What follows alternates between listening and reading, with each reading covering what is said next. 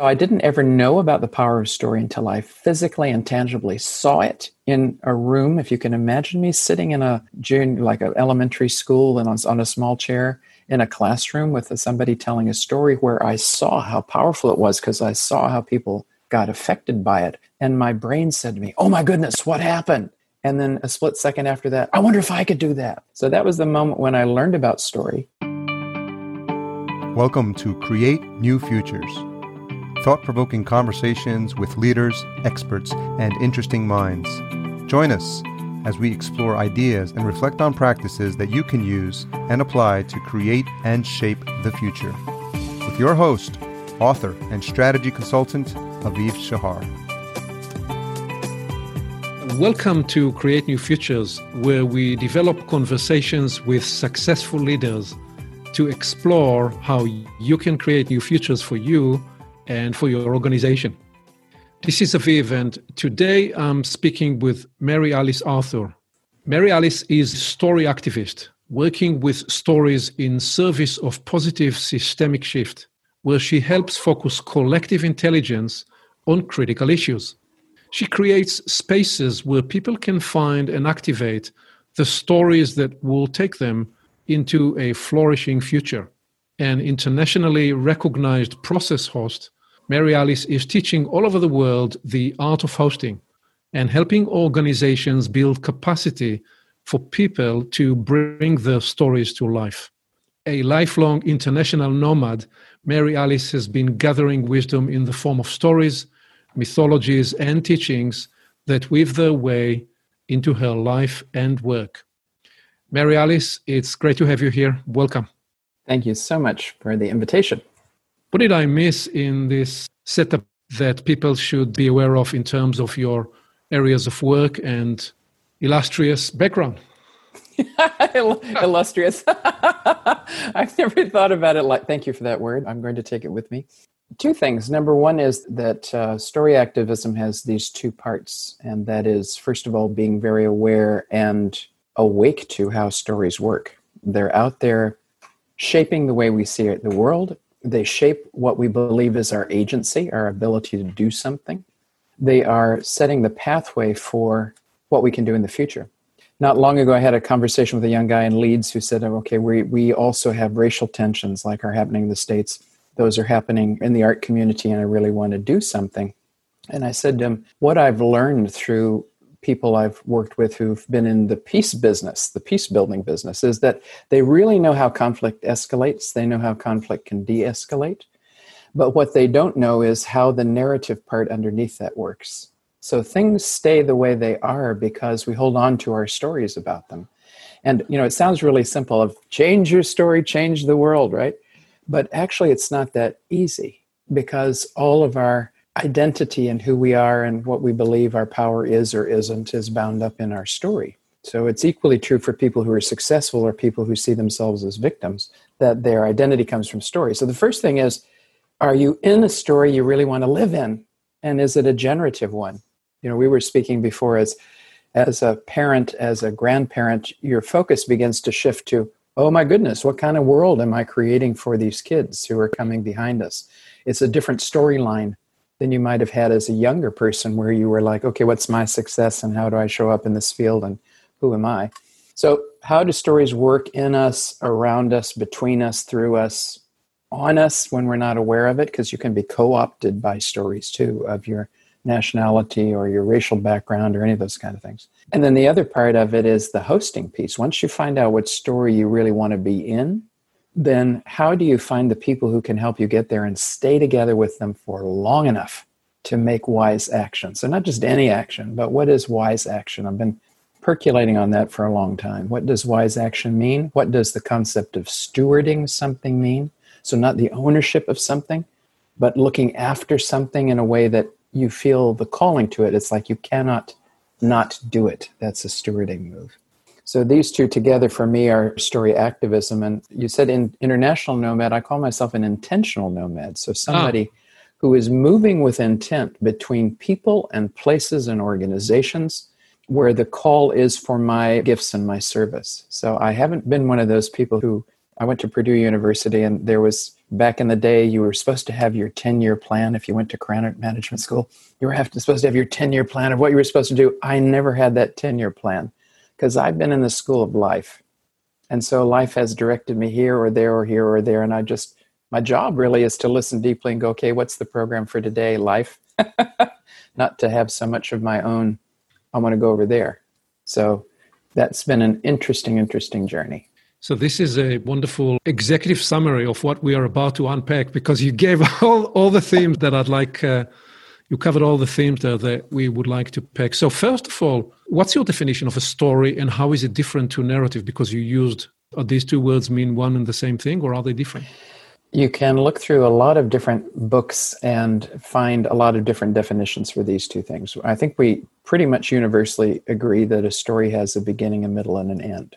And view stories as a humanity because it's like life is flowing on as almost as if it were a rushing river and it might make no sense. So, what we are attempting to do is take a snapshot, a little moment, and go, okay, this has some sense and meaning. I can understand this bit.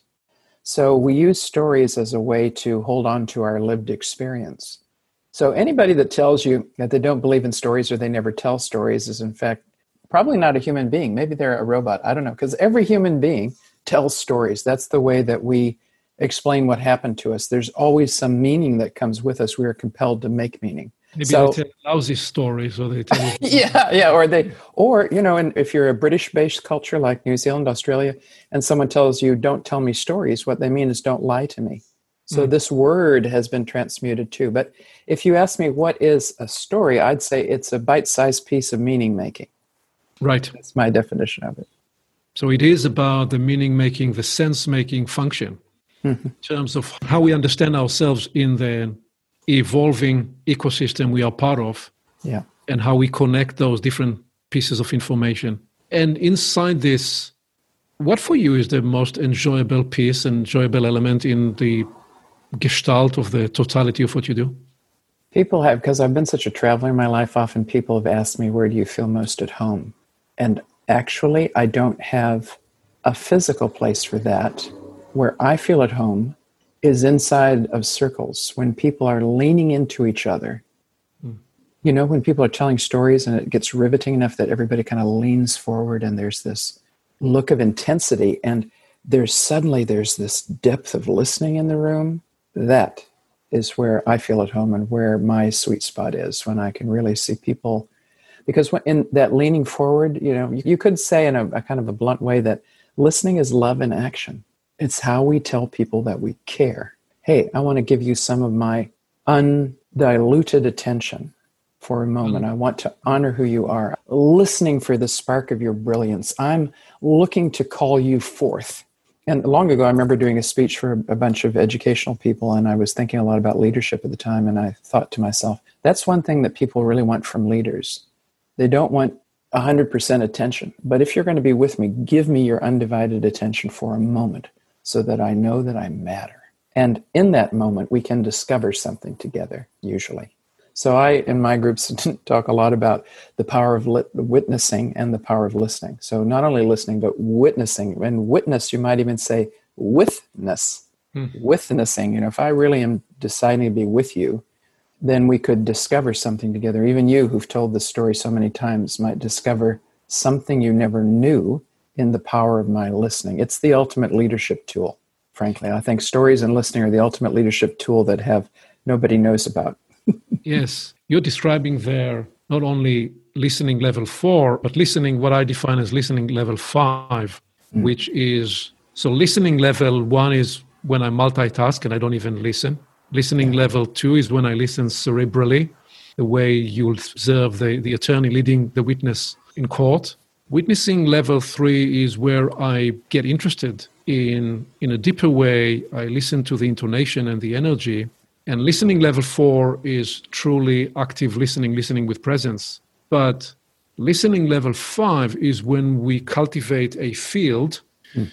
in which we allow ourselves to both be transformed and we allow the the coactive, conductive power that we facilitate between us space of meaning, a space of power, a space of transformative emergence to fashion us anew through the conversation. And you're describing that and how that process can catalyze change and shift in everybody involved.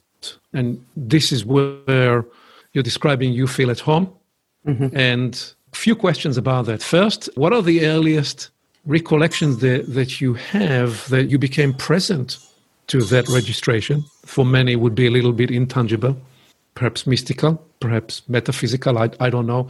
How did you become aware that you can step into this space? And then we want to learn about how you develop that as a tool. I think there are two different levels. I mean, the first there's the awareness of group space, and yep. I definitely got that from being a Girl Scout. So mm. from a very young age, that's why I learned how to play the guitar because I realized, oh my goodness, what an attractor factor! People gathered together, and there's just this beautiful, like the sense of sitting around the fire together. Right? That's so deeply ingrained in our humanity because that's what we've done for eons and eons, and ever since we had fire. Thank you, Prometheus, or whatever story you believe of where fire came from. you know, so we've always sat around the fire together. And as a young person, I really noticed the attraction of what happened to that, which is why I learned how to play the guitar. And so when people say, How long have you been a facilitator? I said, Wow, if I think back to it, probably since about the age of 10. you know, I didn't think about it like that, but that was a training ground for how to work in groups and how to be in groups. Then there's the concept of liminal space, that moment when you can really sense the new is about to be born, or you've crossed over. It's like the medieval map that has that legend in it here be dragons. You know, you've crossed over the edge of the known universe, and suddenly you're on that threshold, which is exhilarating and frightening all at the same time, right? Because we all know that the reason people didn't leave their villages and go over the mountains is because, well, two things. Number one, you might never come back. And number two, if you did come back, you would be changed. And so we have had some resistance to going over the edge of the known universe because we knew both those things would be true. We don't know if we'll ever come back, and we don't know if we'll fit in if we come back. But there's that moment liminal space, and you can feel it. It's when, okay, so here's how I explain it I call it depthing the field. That's my own personal verb depthing. so when people are telling stories to each other, what happens is exactly what happens between trees. You know, there no tree is an individual. They're all joined up by the mycelium sheath, the mushroom kingdom, and that way they can transfer information and knowledge between them. So if trees are standing around in a group, the one at the edge that is suddenly receiving the insect attack is busy telling the other trees, Get ready, get your chemicals out, put the gear on, mates. It's time to withstand the attack. So that's how they spread information and knowledge. And if you would ask me what human beings have as a mycelium sheath, I would say it's our stories. Mm. It is the secret currency of any organization, it's the currency of any nation. It is the secret economy of the world, and it drives everything else. So there's that moment when people suddenly are in that space. And storytelling, you would call that entrainment. Entrainment means you're on the train with somebody, you're in the story with them. And when scientists measure the brain capacity, they're seeing the brain light up the same places in the storyteller as the people who are listening. We are functionally in the same story together. Mm. That's the power of a great story. And how we define great story is interesting. I talk about biggest stories and littlest stories. You know, everybody wants the biggest story. I survived the earthquake. But sometimes the little s story, how I was able to deal with my child who I was secretly suspicious what might be suicidal, that little s story, that's the story that could save your life. So mm. all of them are valid, right? And when we get in entrainment, there's this, it's a, I've stood in rooms and realized, okay, we're at that moment now when suddenly it's like we sink down a meter or a yard into the earth and our roots begin to connect when we're sharing stories because we suddenly can no longer see each other the same way. We've opened a doorway into each other, and more is possible. And that relational field is what will help us do the tough work together that we need to do, wherever that is, whether it's on a project or in, in our racial conflict right at the moment. We need enough relational field so that we lean in together rather than falling apart. And I've been in lots of groups where they go, Can't we get onto the task? Come on. You know, we have this need for speed, but we need to think about the pace of grace instead. How do we build enough relational field that when the turbulence comes, because it will, we can stick together? We can value each other's gifts. We can honor that we have differences and, and hold those and, and not be afraid of each other. And by the the verb depthing, you mean that? You mean getting into the depth where yes. Our stories begin to not only connect but rather transform yes. each other. So and how, that for me is a liminal space. That's when a possibility comes. So there's a, that's a different thing than just oh I love being in this group together. That's when you're in a pregnant possibility. Mm. Yeah. The other words I will use for that is when you are at the frontier of emergence. Yes. So how do you tell your story? Oh, I you know I have things I say a lot and things that I wonder if are true. You know, this is the interesting thing about story, right? because and both my parents have died. My mother died last year in Easter, and my dad in 2017. So that was some time for us three sisters to look through the old photos and stuff like that. I have a younger sister who has one of those photographic technicolor memories. You know, she will describe something to me, and often I go like, "Was I there?" because I don't remember it like that at all. So I've often wondered, you know, how much of memory is true. So what story am I telling? And it's been an interesting thing for me over time working on other people's stories to also work on my own. I remember distinctly at one point in time, uh, I lived in New Zealand almost 30 years, and daily people would say to me, Where are you from? I detect an accent. And of course, I would say, Yeah, everybody has one. And then they would look a bit confused. no, I don't have one. You do. oh, okay. So uh, that irritated me enough. I, you know, I just like, oh, I, call, I used to call "Where are you from?" my graciousness question because when I was feeling gracious, I would realize that's how people connect. They try, you know, they're trying to place you in their map of the universe, whatever. They're, but if I ever had that sense, somebody's trying to prove themselves right. Oh, I knew you were from there. I'm right. Or you're an American, and I think Americans are like this. That used to make me, uh, you know, I would have a, a visceral reaction to that. And I was telling another storyteller about that, and she said, "You know what? You need to tell a story about that. You are so irritated. You absolutely need to tell a story." And I ended up working with these three other storytellers, and we created this show, this production called Te Haringa, which is in Maori, the return home. And each of us told our particular stories, and we wove them together, and they wove together at very interesting points. And that was both incredibly illuminating for me and very, very therapeutic to own my story in a different way. Where are you from? Of course, I have many ways I can answer that. You want the long version, the short version? You want the cosmic version, or the business version? You're like, where are you from? It's a great question. Yeah. So like, I tend to I'd tell like those the, pieces of myself. I'd, I'd like the the short cosmic business version.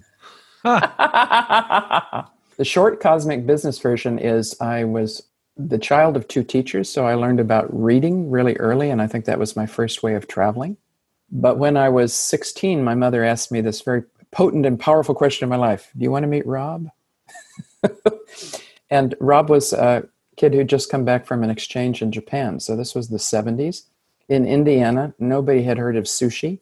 Nobody had heard, heard of anything like Japan. And I found it so amazing, but it lit a fire in my heart that put me on the international travel road. And I was an exchange student in Germany. I studied abroad in my junior year at Hamburg, in Hamburg University. I was part of an international student organization. So, you know, that kind of set the way, and that's how I eventually got to New Zealand. So by this point in my life, I've lived more than half my life in the southern hemisphere and the other half in the northern. I've traveled all over and I've lived in different places. So that I think gives me a unique quality of being able to see systems in a way that most people can't because they're in them. When you're in the middle of the story, it can be as obvious as the obelisk in the marketplace, but you can't see it.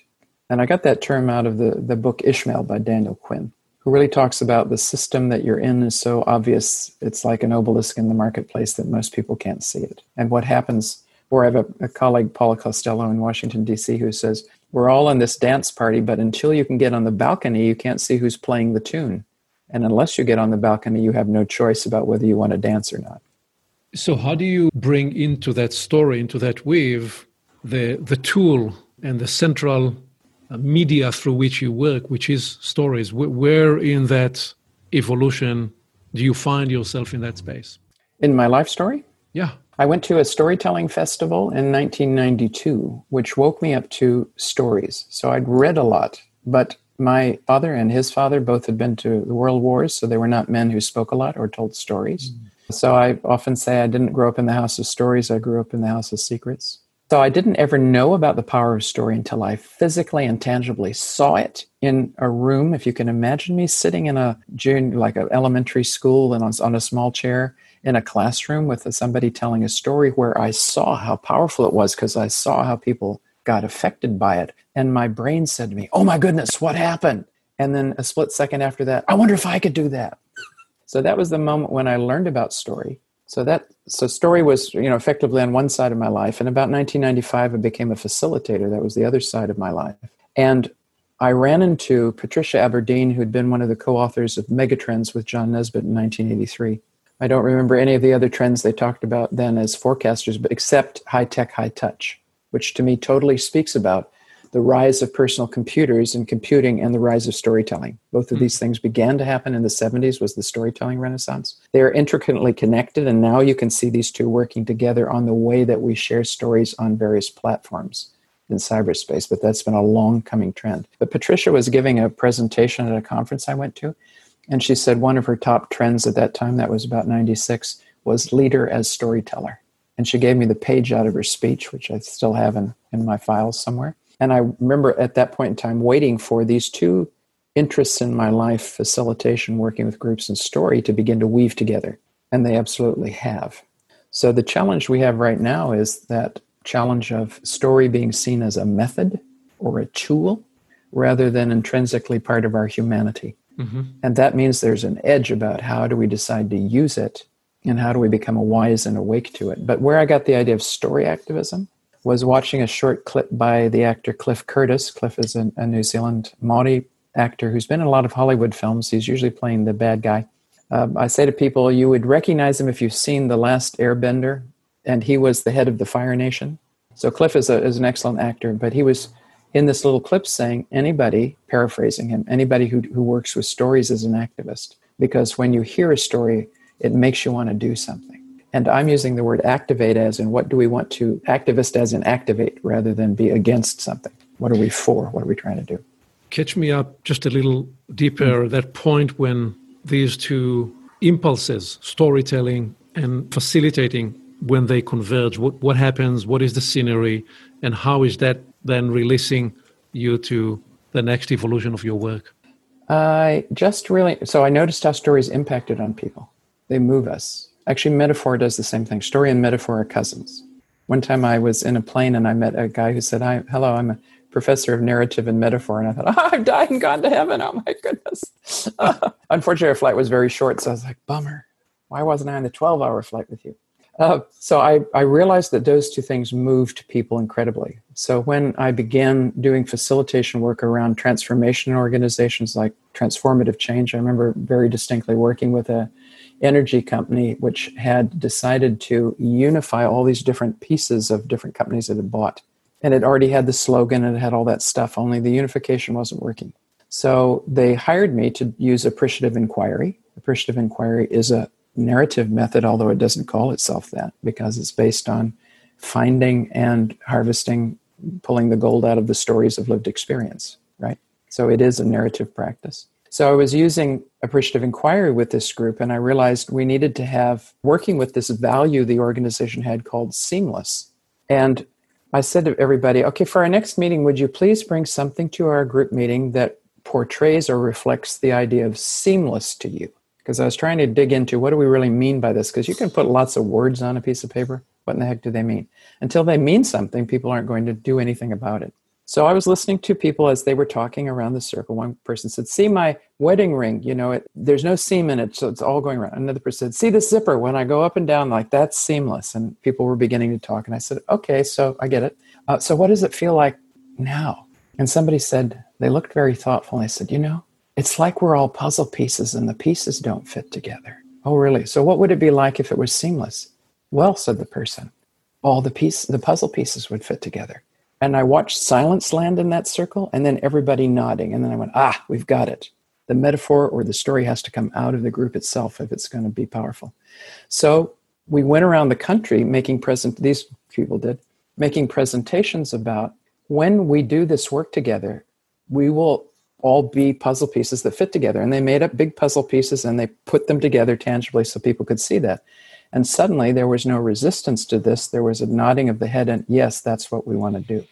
Mm. So the story begins to manifest already as we are inviting people into it. And for me, because I know my system is story oriented, If I'm meeting people, I need to know the story of them before I can go further. I need to know the story I'm stepping into in an organizational context and who people are and what their story is in relation to where we're trying to go. And inside of a group, if I'm working with them, I'm usually framing things in the context of a story.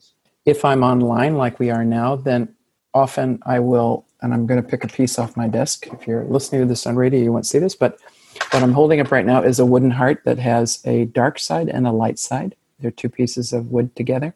And this particular talking piece, I might frame it to the person I'm speaking about, saying, you know, we're in a point in time right at this moment where there is some heartbrokenness. There's heartbreaking open. There is sadness and grief, but also an incredible potential if we decide to walk into it. So I want to put this piece in the middle and I want to invite us to check in with this question. So I tend to story the objects I'm using so that people have a reference point, but that also focuses them on where we're going. So I tend to use story interwoven and stuff as well as using story practices. So, with this example you're offering there, what would be either an example, a recent example, or a way to appreciate the way story, the part stories can play in the work of transforming a crisis into an opportunity? What would be an example that you could share where the story is the space where we transform the crisis into opportunity? I can speak of one I've worked with a lot actually. Some time ago, I think it was about 2010, a Danish colleague of mine started telling a story from a book that he had been asked to do the preface for.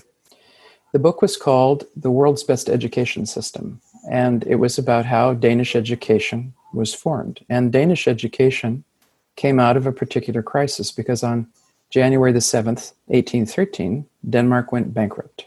It was on the wrong side of the Napoleon War.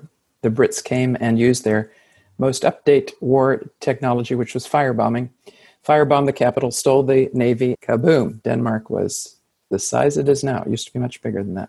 But out of that crisis came universal education in 1814. The king was reported as saying, We might be poor, but we don't have to be stupid as well. Hmm.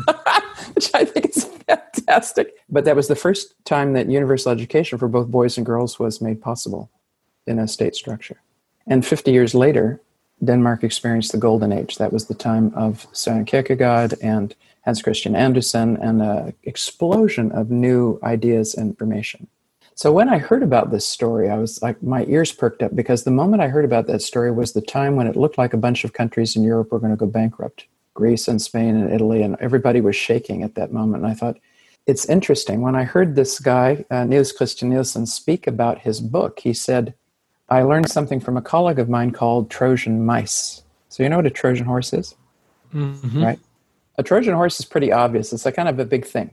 But in the story of Denmark's education system, the first teachers were a bunch of young people who were all trained together in Copenhagen, and they were sent out to the villages, and the villages allocated a house for the school. And they also paid the teachers, so the teachers felt they were more beholden to the local people than they were the government, but they kept in touch with each other and they helped to make step change. So they were the ones who were at the, the basis of the collective movement. In other words, they said to the farmers, look, if you put your stuff together, you could go further than before. And Denmark was very, very wise in moving strategically to redo its economy in a way that eventually made it a powerhouse. So Niels Christian Nielsen called the teachers Trojan mice. He said these are people who can make step change because they stay connected with a, with a purpose of uplifting things. And then they go out and they aren't, you know, they're just a single person, so they don't look very threatening and they get to know people and they get to work with people. And they together make a big change. And Denmark, as a result, is how it looks today an amazing social system. They rode through this crisis in a very good way because they have the collective nature in their backbone. They know how to do stuff for and with each other. And this particular crisis has woken it up. So, that particular story, we spent a few years digging into Hmm. What actually makes transformation? What helps people to stay together for long enough for change to happen? And what we found, one of the things we found out was when Denmark went bankrupt, nobody had enough money to do big parties and glittery entertainment. They talked to each other instead. And because. Like now, yeah. now when people are locked in their homes because yes. of the epidemic, they have to talk to each other because they've already seen everything there is to see on Netflix. Yes But also, you know, what's happening in today's age is unique and interesting constellations of people are coming together because they they can online. So I personally think there's probably some really unique collective wisdom that's arising in this moment simply because people have found themselves in different forums because they can. Mm-hmm. And there's nothing else to do but talk to each other and try to make some new sense happen. So that particular story tells me a lot about change. And it says, it also, the core of that story is we are wasting a good crisis. Don't waste the crisis because the possibility for change can come out of it as long as you don't fall into fear and you keep talking to each other. And you say, What can we do together? What resources have we got? I've learned a lot out of that story. And it's still alive. So, right at the moment, if you go to Copenhagen, there's a major exhibition in the uh, Metropolitan Art Museum, which has one of its themes, the, the bankruptcy of 1813 because mm-hmm. a number of people kept working on this story. It is making so it's coming back to re-influence the history which had forgotten that it was there. And the same is true in any organization if you look at founding stories. Founding stories are incredibly potent and they're still at work. The question is, are they generative or not? And which parts of them should we wake up? Which parts are time to die off? You know, some stories need to be that need to stop being told, some stories need to start being told, and some stories we need to keep telling because they're helpful. So you spoke earlier about the liminal space. We are now in a liminal space. Yes. And part of the effort of this time is to fashion a story that will help us find ourselves, make meaning inside this liminal space. If you need it today, it may be different tomorrow or next week, but if you need it today to begin to fashion the archetypal story of this moment, where do you begin? How do you approach it? I think the, one of the answers is start anywhere and follow the thread. Actually, that's what I learned in my life, first of all, in New Zealand. I don't have to know what's at the center of the spider web as long as I find one way in. Mm-hmm. Then I have to trust the web. So, a few things are poking my mind at the moment. The first one is Is it time for the end of the hero's journey? Is it time for the end of the hero's journey? Yeah. So, this monomyth has been around for quite some time. And especially North America has taken this to kind of the nth degree of the yeah. savior character who is a single individual. Mm-hmm. And in fact, the more we fall into fear, the more the strong man archetype looks appealing, which is why the fear lobby has kind of been going at it for uh, kind of quite some time. But I was seeing a, an article recently that, and I didn't read all of it because I didn't have the subscription to this particular service, but the person had been following up why female led countries have had less coronavirus deaths than male led countries. Yes. So the interesting times, I believe, yeah. yes. So the interesting thing about the hero's journey is that's Joseph Campbell admitted that he mostly heard men's stories. He did yeah. not hear women's stories because typically archaeologists or anthropologists would not have been privy to the women's stories. So he went into fairy tales and folk tales to try to find the feminine. So the question is so I've you know often seen the hero's journey and thought it doesn't feel that way from my perspective. and I know there are people who've written on the heroine's journey and stuff like that. But the the crucial point for me in that particular monomyth is that the hero doesn't get anywhere without support and without colleagues. And so, how often though do we actually see a collective story happening instead of an individualistic story? The other thing that's going on is so you're proposing in that that at the end of the hero story there is some kind of a collective emergence story. That that is the new story that's emerging or am i misinterpreting that, that our that our story might need to be a more collective story. Yeah. so first of all we have the challenge of most of our storytelling is around individuals in the western world. This is not an indigenous perspective. Indigenous well, would be telling more collective stories. That's right. So there are two layers in what you're saying. The first is that the hero story itself hero journey story itself is somewhat of a distorted aggrandizement of the big persona, typically men that we love to focus on.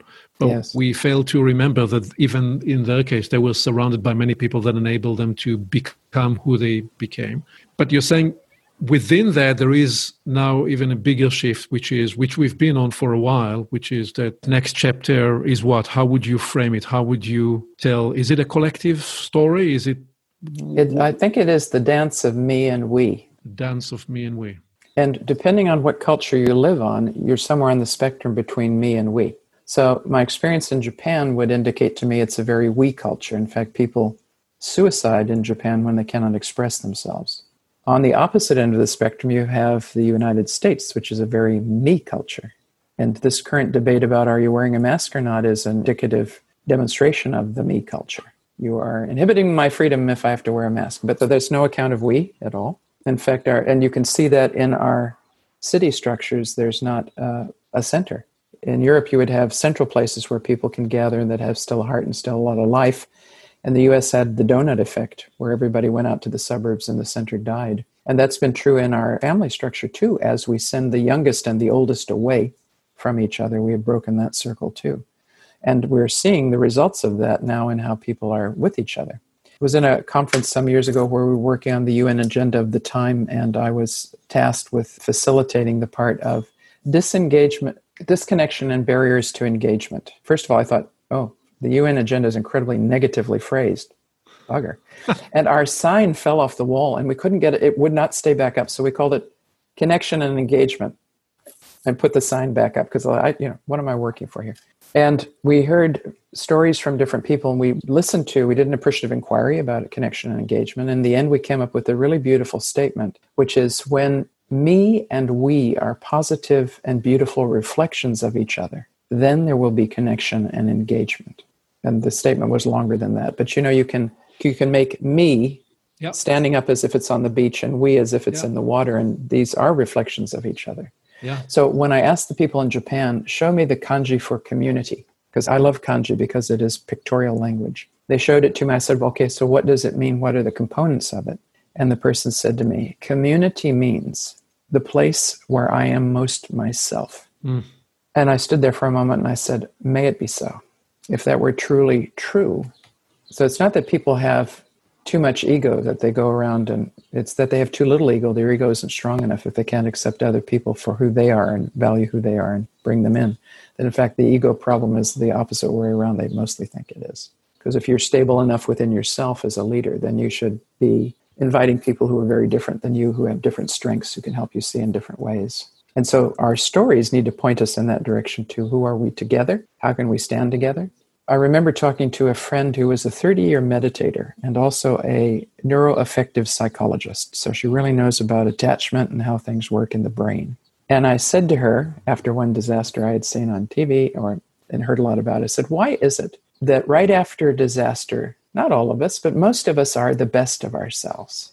We help each other. We focus on what's truly important. We value life. And then at some point in time, it seems to snap back to normal. Why is that? And she said, Well, there's a couple things you have to remember. Number one, humans are mammals, and we are herd mammals. So she said, You can see it on the plains of Africa. When there's a lot of grass, the herd spreads out. This is my territory. When there's a threat, they band together, they put the young and the vulnerable in the middle, they face the threat. She said, We are exactly the same. So she said, It's only from my perspective when we realize that the, the challenge is not another individual or person or group, that the ultimate challenge is unconsciousness itself. Mm. That is when things will begin to change.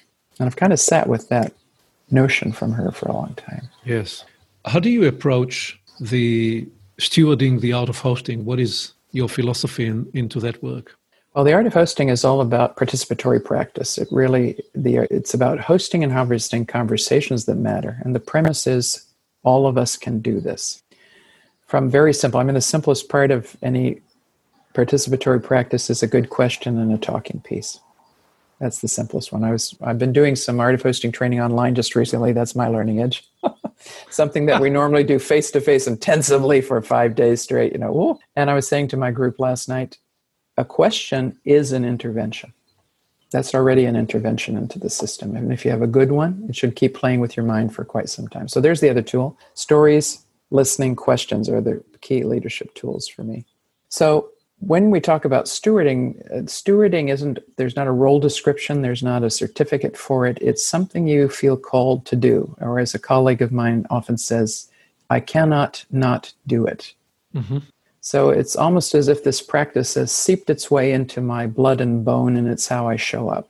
I'm wanting to know how can we deeply listen to each other? What's our process for, what's our calling question? What is it we want to harvest out of our time together? What are the tangibles and the intangibles we want to come out of this time? How can we continue to make invitations to each other to show up? who's also going to help host? How can we all be part of the hosting field? So I think of myself when I'm stewarding as the ground mm-hmm. that other people can practice their practice on. And my so my intention is to always build capacity. We build capacity to build capacity. So it's like that. It's like what Robert Greenleaf said about servant leadership. If somebody leads in such a way that another person wants to become a servant leader too, then you know you've accomplished it. And the same for us. If I steward in such a way that another person wants to become a host, then I have fulfilled my role. If I've shown people it's not about the methods, it's about staying in practice, it's about who you're being. That's far more important than what you're doing. So I'm not part of what I would call the tool again camp. You know, I want another tool. but rather, how do I keep my practice alive? When you say these words, stay in practice, you mean what? How do I, well, the, the fourfold practice, which is the basis of the art of hosting, says one of the first, and this is a whole on, so it, every practice unfolds and goes further than, that. for the first one is host yourself. What do you do to be present? People meditate, run, pet the dog, play with the kids, play music, go swimming. What is it that you do to clear your mind so that you are present enough that you are not triggered by the stuff, your own material, so that you can actually be helpful and stay curious? That's a lifelong practice. Mm-hmm. And it's easier sometimes than others. But right now in the in the conflict that we're in around identity and are we going to share the resources and how do we govern ourselves? The more we can host ourselves to stay present, the better off we are. I have a African American friend who says the thing that white people are most afraid of is falling apart. Mm. And the thing that people of color are most afraid of is stepping into their power. And both sides have to learn how to do those things. And, but you can only do that if you host yourself. Yes. Second part is be hosted. Like, can you be a good participant? So, for those of us who are used to being in charge, and I'm pointing the finger at you, all leaders out there, woo, you're used to being in charge. So that means you're around conversations or you're on them, but you're not in them. And part of your role is actually to be in something and to encourage other people to speak and to deeply listen. And when it's helpful, bring something that you have. But otherwise, can you listen and say, hey, wait a minute, we haven't heard from you? You know, so you can host from the chair in being a good participant.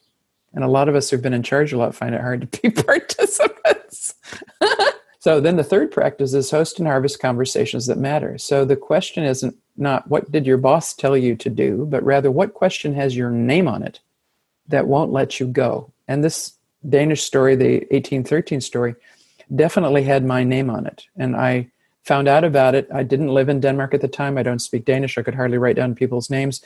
I didn't know any of the history but I had such a strong feeling that I wanted to be a stand for that story that I went after. I, have never forgotten writing to every Danish person I knew at that moment, Will you help me? And there was this dead silence mm. for about a month. As, and you know, there's that time when you actually have to keep the flame alive inside of yourself as a caller. I've heard uh, stories of, of people who've called conversations about tough issues in their communities, went to the community center, sat the chairs in a circle, and sat there by themselves. And then they came back the following week and did the same. And it was, you know, a number of weeks running until anybody else showed up. But they had to have the stamina, the heart to keep calling the conversation. So it's this question what is mine to do?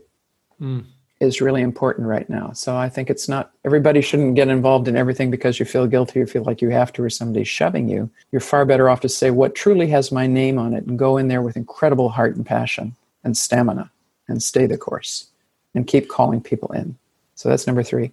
Number 4 is called co-create, which is I think the sweet spot for humanity. You know, if I think of the times when people have been most in love with each other in business is when they're making something happen together that moment people wow, you know, like there's an aliveness in the room. So that community of practice is the fourth practice in the art of hosting field. And, but it's a tough one too, because when you're in a community of practice, you have to be willing to be confronted with your shadow. So I often say, I love learning, but not necessarily in the moment when it happens. Because it's like being in the rock polisher going, hey, you have a you have a bit and I know for me, where I, my rock polisher is is every time I've made an assumption rather than asking a question when I'm hosting, it's gotten me in trouble. Mm. You know, that's where host yourself. So this thing keeps going around like that. And then at the center of our practice, we have these two elements. The master practice is sensei and steward. Sensei is, if you can imagine a yin yang in the middle of these four circles, then the, the sensei is the fierce practitioner, the one that says, keep practicing. That's the leader of the martial arts dojo who keeps the students practicing and practicing until it becomes second nature. Until you can wield the sword cleanly, don't swing that sword around, mate. You know, because there are times to have the sword out and go, no, and make the cut. But if you do that cleanly, you don't damage other people and yourself. You make clean boundaries. And then the other side is the steward. That's the the opening for the new, holding the space for practice and for trial and error and stuff like that. So you could call those the grandmother, grandfather energies right in the middle, and between them is the pathway of practice. Where in this uh, practice and exploration do you find that you must uh, confront the boundaries of your courage? Oh, in every single one of them. If you're if you're true to the practice, it's in every single place. Where do I face my own shadow when I'm hosting myself? Where do I turn and say, "Yep, that belongs to me. Please come home." So you don't have to act out anymore. So as humans, we're we're quite ready to put the shadow on somebody else. it's them, you know, like we're looking yep. for a scapegoat. But it's time to own all the shadows and go. You know, wholeness is the only way, folks. Holing and wholeness is the only. Then in in the be hosted, you know, my edge on there is that I have my inner critic I call the movie critic. And I visualize him sitting in an overstuffed armchair with a clipboard writing scene five minus two you know. He's got an incredible critical view on how things are hosted and with the belief i could do it better. So can i lay that one to rest? You know that's my edge there of can i be wholeheartedly there for anyone else what no matter it, what they're doing? what is it you do to uh, as you say uh, enable that critic to uh, get a break get some rest? What is it you actually do you talk to that critic. You yeah. You... Oh, thank you for sharing. Thank you for sharing. Um, That's what I thought. Yeah. Please have a coffee. right. But you know, if you name that one, in fact, he probably needs a name. I haven't given him a, a personal name, but you know, thanks, thanks, uh, Fred. You know, go have a coffee. If you name that one, if you narrative practitioners or narrative therapy practitioners would call that itifying. If you put it outside of yourself. So the problem is never in the person. The problem is the problem, and the person is the person, right? So if I go, what is my relationship to the critic? Then suddenly I can see it in a different way. I can own it in a different way because it's not that. That is know. part of shadow work. You're seeing yes. it for what it is, not identifying it, but not identifying with it. Yes, exactly. But it's also like time for all those pieces, all those exiled pieces to come home. They keep acting out. This is the problem. In the Host and Harvest and, yep. and, part of bringing them home is metabolizing the energy inside yes. a constructive, regenerative purpose, where some of the material they bring home becomes the fertilizer for the next growth. Exactly. Last year in June, I had a, retreat for, for 12 days and I didn't go anywhere. I was I had a home a day, not a holiday. it was some very, very deep inner work. And it was incredibly freeing. And I went to an engagement in August after that, and I showed up there and I realized I didn't have any judgment. It was such a relief. Like I could see that in New Zealand speak, you'd say part of this was going pear shaped. In other words, the, the facilitation wasn't what it could have been. But since I made all of my suggestions from love and without any attachment to them, all of them were accepted and gratefully accepted because there was no energy of, I can do this better, or you're failing, or anything else like that. And I have to tell you, it was an incredible relief. Mm. Judgment has returned every so often. I'm like, oh, there you are again. but I'd be far more wanting to work with discernment rather than judgment.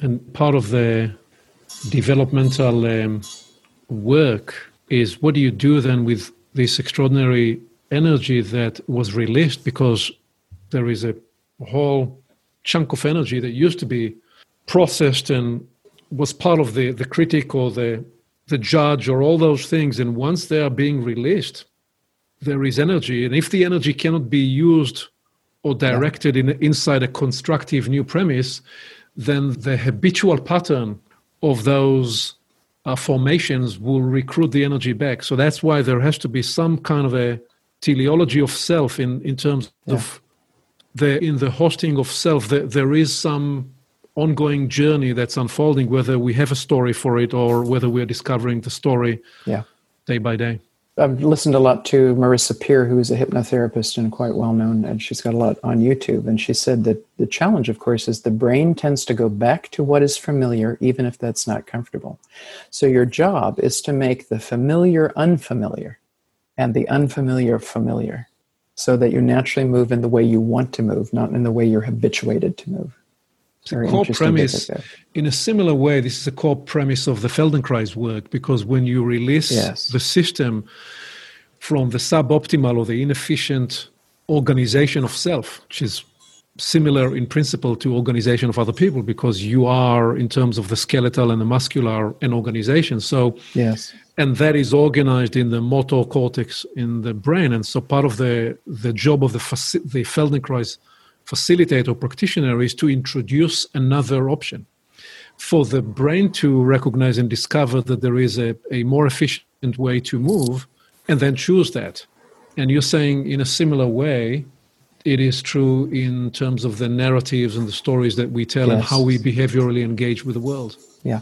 And so when our stories get stuck and especially if we're not allowed to tell them i remember being on a call with a group of first nation leaders out of british columbia and being asked to talk about story i felt like wow you know you're asking me to talk about story to people who have story as their basis. Oh my goodness i felt what can i do here? But it turned into a really beautiful listening session and i heard one woman with real pain saying i tried to share my story and i was told by the person listening to me that it wasn't true.